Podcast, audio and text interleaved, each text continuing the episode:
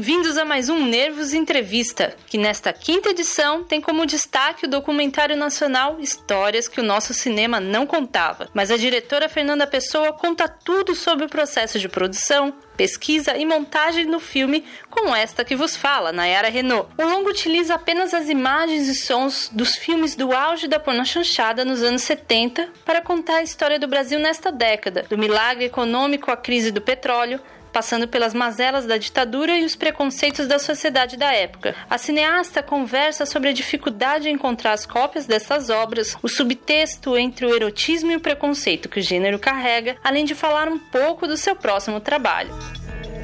Como que era a sua relação com a porno chanchada antes do filme? Que assim, eu sei que você chegou a fazer, acho que um, uma vídeo instalação, MIS, então, mas foi uhum, no processo. Foi no processo. Isso. É, então, mas como que era a sua relação, às vezes, antes assim de conceber a ideia do filme? Tá. É, a minha relação com a porno chanchada, na verdade, vem de antes do filme, né? Porque eu conheci, comecei a conhecer esses filmes em 2010, é, quando eu estava no meu último ano de faculdade na FAP, e eu trabalhava na Filmoteca da FAP. E eu trabalhava catalogando as fotografias do cinema brasileiro e grande parte dessas fotografias eram desses filmes, né? Porque grande parte desse catálogo é do Máximo Barro, que foi montador desses filmes e tal. Então eu comecei a conhecer esses filmes antes de qualquer coisa, antes de nem pensar em fazer um projeto com eles. E tinha um conhecimento muito é, empírico mesmo, assim, desses filmes, né? De assistir, de procurar a ficha técnica pra, tipo, poder saber quem era aquela pessoa na foto, quem tinha sido o cara que tinha feito é, o som, que tava segurando o boom na foto e tal. E aí, assisti muitos filmes, que eu acho que não é uma coisa muito comum, porque quando você estuda cinema é um momento que você passa meio por cima, né? A gente não fala muito sobre isso. Eu lembro que eu assisti um filme, assisti o Como é Boa Nossa Empregada na sala, na aula de cinema história de cinema brasileiro e só. E não sabia mais nada. Nunca tinha ouvido falar de Jean Garredio, de Fraga, nem de Davi Cardoso. Davi Cardoso também fui conhecer a partir daí. Então assistia muito esses filmes e sentia que tinha alguma coisa ali que a gente não estava entendendo, sabe? Alguns filmes me provocaram essa curiosidade de entender melhor o que, que foi essa produção dos anos 70. E aí eu só fui realmente começar a olhar eles com esse olhar histórico em 2012, que foi quando eu tive a ideia de fazer o Histórias. É... E aí eu comecei realmente a rever os filmes com esse olhar histórico, fichar eles e pesquisar mais sobre eles, o modo de produção, ir atrás de quem realmente eram essas pessoas. E aí a instalação que eu fiz foi em 2016, que foi um desdobramento do processo do filme. Eu já estava quase quatro anos fazendo o filme, não sabendo se o filme ia acontecer, porque a gente só foi ter dinheiro muito depois e, e foi um processo muito longo, muito difícil. É, e eu sentia que a questão da censura aos filmes de porno chanchada não entraria no filme, porque os filmes não falam sobre isso, né? Eles não autorreferenciam a censura. E eu tinha feito uma pesquisa muito grande sobre a censura, tinha pesquisado no arquivo, no arquivo Nacional, e era muito interessante, assim, eu achei os documentos da censura realmente uma coisa muito preciosa, assim, sabe? Dá pra realmente entender como funcionava a cabeça dos censores. E aí eu fiz essa instalação como um desdobramento, né? Uma coisa que não entrava no filme e que foi mais imediata, eu consegui fazer mais rápido, então acabou saindo antes do filme. E já desde essa concepção você imaginava em fazer essa estrutura, digamos, mais ensaística de de, só com o material e com, com a montagem contar, fazer, construir essa uhum. narrativa sem depoimento, sem ó. É, quando eu comecei a fazer o filme, quando eu tive a ideia de fazer o filme, eu pensei que talvez pudesse ser uma videoarte, pensei que pudesse ser três curtas, três médias, ou três vídeos instalativos. Eu não sabia muito bem no que, que isso ia dar. Mas eu sempre soube que eu não queria fazer nenhum filme de homenagem, de falar com as pessoas e né, resgatar isso dessa forma forma, nem fazer uma coisa muito didática que contasse a história, ah, por Machado era isso, isso, isso, como foi. Eu queria mesmo, a ideia sempre foi que os filmes contassem essa história, os próprios filmes contassem por si só. Aí quando a gente começou a fazer o filme, a gente achou que talvez o que a gente não sabia era se ia precisar de uma voz off, por exemplo, que talvez fosse levando o filme, ou se a gente fosse precisar de cartelas, por exemplo. O começo do filme tem cartelas, no prólogo, né, até a gente chegar nos anos 70 tem algumas cartelas que marcam alguns momentos-chave ali. E depois que chega nos anos 70 não tem mais cartela, né? E é uma coisa que durante um tempo tinha cartela no filme inteiro, pra ir falando sobre. É, pontuando os temas que a gente estava levantando. Só que a gente percebeu que não precisava. Quanto mais a gente mostrava para amigos e recebia feedbacks, as pessoas falavam: Meu, não, tá, tá muito claro. Tipo, essa cartela é totalmente desnecessária. A transição entre assuntos tal. E aí a gente foi tirando até só deixar no prólogo mesmo. Sim, sim. E esse processo de pesquisa, assim, você deixa numa das poucas cartelas que tem lá no final falando da dificuldade. Então, uhum. como que foi essa dificuldade de conseguir é, material? Conseguir o material foi uma das partes mais difíceis mesmo, porque a parte da montagem foi super legal, foi divertido, assim, uma vez que a gente chegou, descobriu que dava para contar essa história, foi uma, uma brincadeira de quebra-cabeça, de realmente conseguir construir. E até achar os detentores foi mais ou menos fácil. Teve um ou outro que a gente teve mais problema para achar. Mas a questão é que muitos desses filmes, nem os, nem os diretores e produtores sabem onde estão, né? A gente. Ou eles só têm uma cópia de um DVD já comprimido, né? Eles não têm o arquivo aberto. É, o próprio Carlo Mossi, ele mandou pra gente quatro filmes e ele só tinha os DVDs fechados do filme. A gente uhum. teve que ripar o DVD fechado, porque foi assim que o Canal Brasil mandou pra ele. Uhum.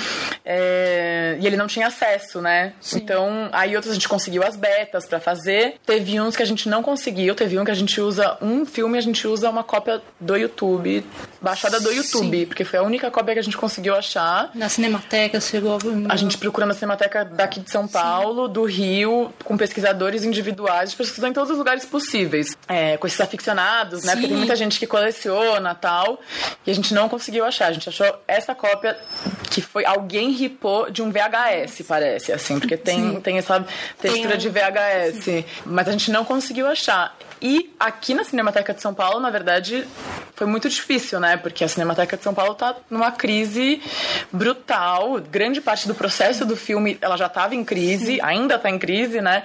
Então era muito difícil. Tudo que a gente precisava da Cinemateca de São Paulo demorava muito. Os filmes do Davi Cardoso que a gente sabia que estavam lá, a gente demorou tipo oito meses para conseguir pegar as betas, para conseguir digitalizar. Então esse processo foi muito difícil, assim, de descobrir que tem filmes que realmente só tem essas cópias péssimas que estão no YouTube, sabe? Ou nem isso, né?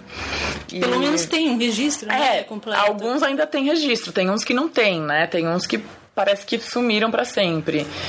Mas eu acho que a gente tinha que tentar fazer um trabalho de ter cópias boas, né? O Aventuras Amorosas de um Padeiro é um filme que a gente usou um DVD, mas na Cinemateca do Rio tem uma cópia 35mm maravilhosa, tipo, linda, em perfeitas condições. Só que a gente não tinha dinheiro para fazer o Sim. transfer, né? Então a gente não fez.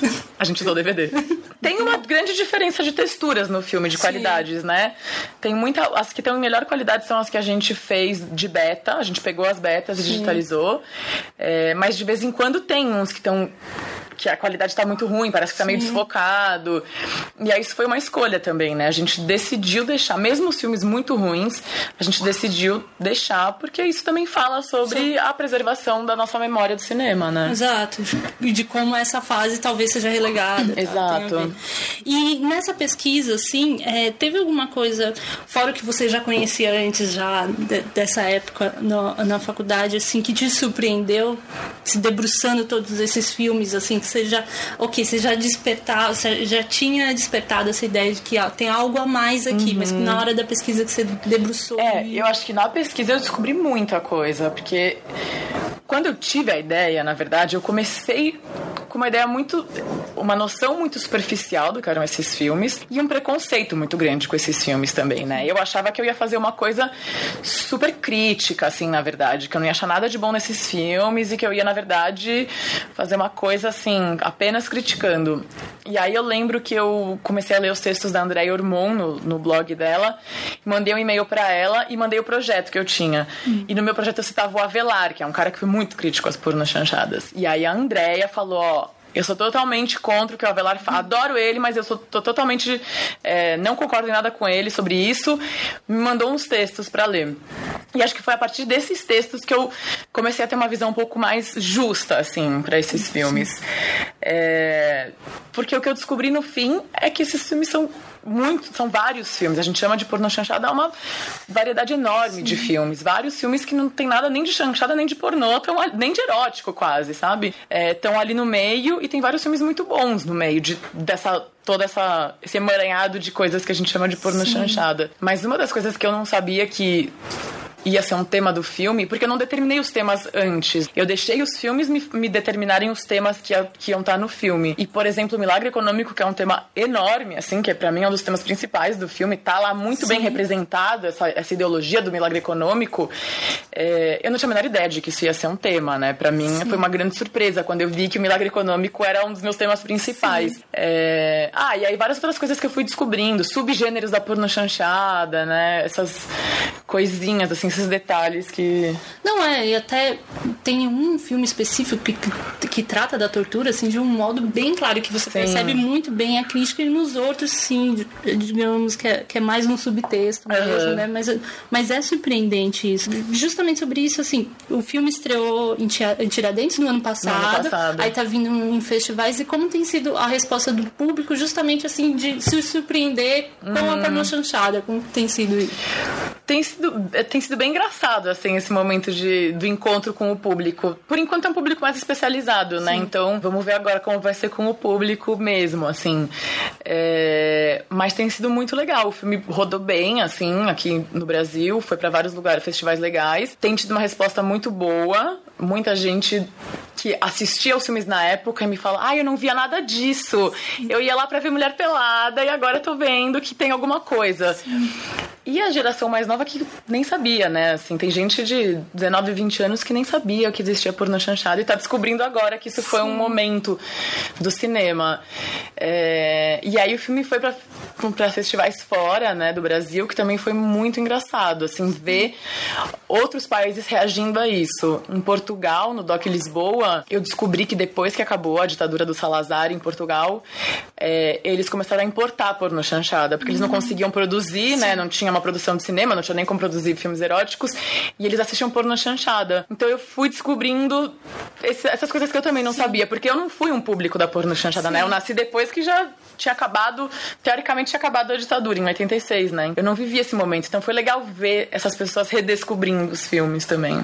E, e até nessa sua escolha, assim, do recorte de pegar só os anos 70, uhum. você, que, que vai do milagre econômico até a, a crise do petróleo, a abertura você fala um pouco, mas você não segue, não vai até uhum. as diretas já.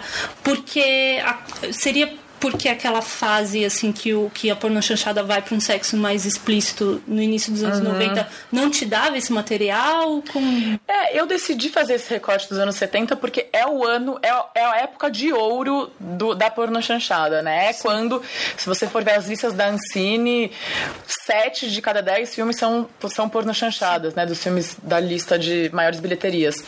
É, e os anos 70 também são o momento mais duro da ditadura, né? É o momento em que a gente tem tanto milagre econômico quanto os anos de chumbo. É um momento também mais forte.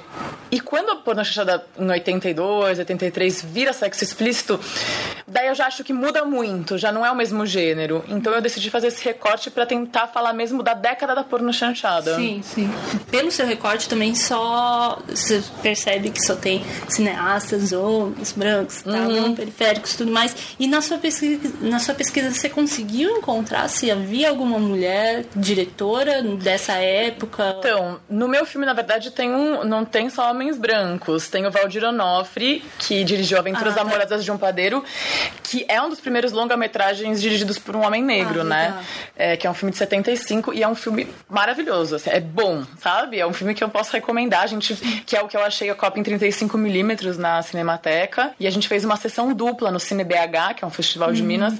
A gente passou o meu filme e depois passou essa cópia 35 no cinema e foi sensacional. O filho do Valdir estava lá, foi uhum. muito legal. E esse é um filme realmente muito bom. O Valdir, ele é ator também, então ele também atua no filme. E é um filme, assim, tem uma personagem que casa virgem, ela é uma carioca suburbana, casou virgem, descobre que não é nada disso que ela quer. Aí ela tem um caso com o Pereio, que é um português, fala não, e daí ela vai ter caso, um caso com o Saul, que é um artista, e ele é um homem negro. Ah. E tem toda essa questão do racismo também aí. É, e aí ela engravida e ela quer abortar. e nenhum homem ao redor dela quer que ela aborte e ela tá lá tentando resolver isso. É, então é um filme que é um dos filmes mais progressistas, assim, Sim. né? Nesse sentido. E é um filme, é o único longa que o Valdir Onofre dirigiu. Então ele é quase uma exceção aí no meio. É, e aí tem uma tem uma diretora que os filmes dela poderiam. Tem gente que coloca ela nesse meio, assim, nesses filmes de porno hum. chanchada, que é a Teresa Trautmann, hum. que dirigiu Os Homens que Eu Tive. Que daí é quase uma visão do outro lado, assim, né? Ao invés de ser aquela típica história do homem garanhão que transa com várias meninas, é ela contando dos homens que ela teve na vida dela. Mas são casos raros, né? A maioria realmente eram homens que Sim. dirigiam. E, e além de, de, dessa mudança narrativa, tem alguma mudança também até no modo como ela expõe os corpos também? Tem tem. É um filme, sim, ele é, ele é bem menos. Os corpos femininos são bem menos erotizados, sim. assim, com certeza. Ah, bacana. E aí, justamente nessa questão, é, pensando que o cinema ainda continua assim muito machista, apesar muito, dos avanços, sim, tá? Com certeza. É, como você vê essa visão assim, dos cineastas atuais, essa continuando com a visão masculina, o olhar masculino sobre a mulher, assim, como musa tal. Uhum. É, eu tenho falado muito isso, né? Muita gente fala que a porno chanchada é machista e é muito fácil, é muito fácil identificar o machismo nela, né? Porque é um machismo muito escancarado, muito explícito, né? O erótico é, é, mais fácil a gente reconhecer. Só que em todos os movimentos do cinema brasileiro, se a gente for ver, até agora, são sempre os cineastas homens que filmam as mulheres, né? Pouquíssimas diretoras mulheres que são é, conhecidas nesses movimentos. É, quando as, elas mulheres não são as musas eróticas, elas são as musas românticas, né? Então eu, eu acho que agora a gente tem mais cineastas mulheres, a gente tá, tem mais cineastas atrás das câmeras e por isso acho que a representatividade feminina tá bem melhor. Mas sinto que ainda é uma questão, um campo que a gente tem que ganhar, assim, acho que principalmente na ficção, né? Acho que no documentário as mulheres estão cada vez mais fortes e, e têm feito filmes muito relevantes, mas acho que na ficção a gente ainda tem que, tem que ir atrás. Ganhar espaço. Uhum. E... Apesar de terem muitas cineastas Sim. agora de ficção ficção também, mulheres com filmes incríveis e personagens femininas muito fortes, né? Sim. E apesar de todo esse, esse processo longo do Histórias, já tem vista algum, algum próximo projeto?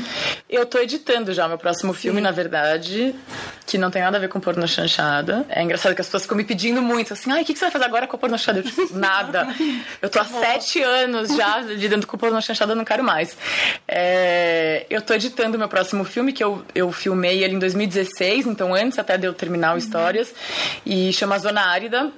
É um documentário também, é, mas é um projeto bem mais pessoal. É sobre quando eu tinha 15 anos e eu fiz intercâmbio nos Estados Unidos, como várias pessoas, classe média, classe média alta aqui no Brasil. E eu fui morar numa cidade que chama Mesa, no Arizona.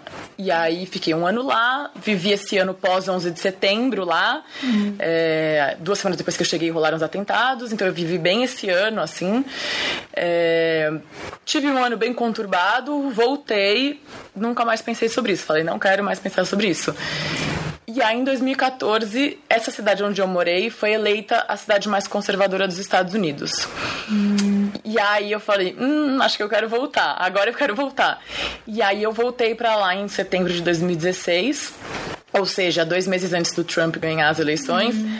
eu voltei lá para reencontrar as pessoas que fizeram parte da minha vida e tentar entender o que, que significa ter 15 anos na cidade mais conservadora. Né? Ser uma brasileira com 15 Sim. anos nessa cidade tão conservadora. Então você ainda pega um pouco do processo eleitoral de acompanhar. Pego, pego o momento pré-eleições, exatamente. E esse bate-papo não terminou sem que Fernanda desse a sua dica para o público no Conexões Nervosas, falando de uma obra que se relaciona de alguma maneira com seu documentário Histórias que o nosso cinema não contava. Tem alguns, assim, que, que acho que me inspiraram e que tem a ver. É, um que eu poderia citar, talvez, é, seria o, o Histoire do Cinema, do Godard que é aquela série dele para televisão, que acho que tem umas oito horas, e que ele tenta contar a história do século XX através do próprio cinema, né?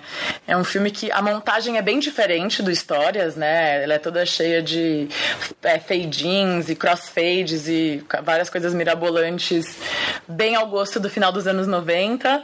É, mas eu acho muito interessante como ele tenta contar essa história através do próprio cinema. E foi um filme que eu assisti muitas vezes e que, e que me intriga muito. Então acho que talvez poderia ser esse. Obrigada, viu? Obrigada a você.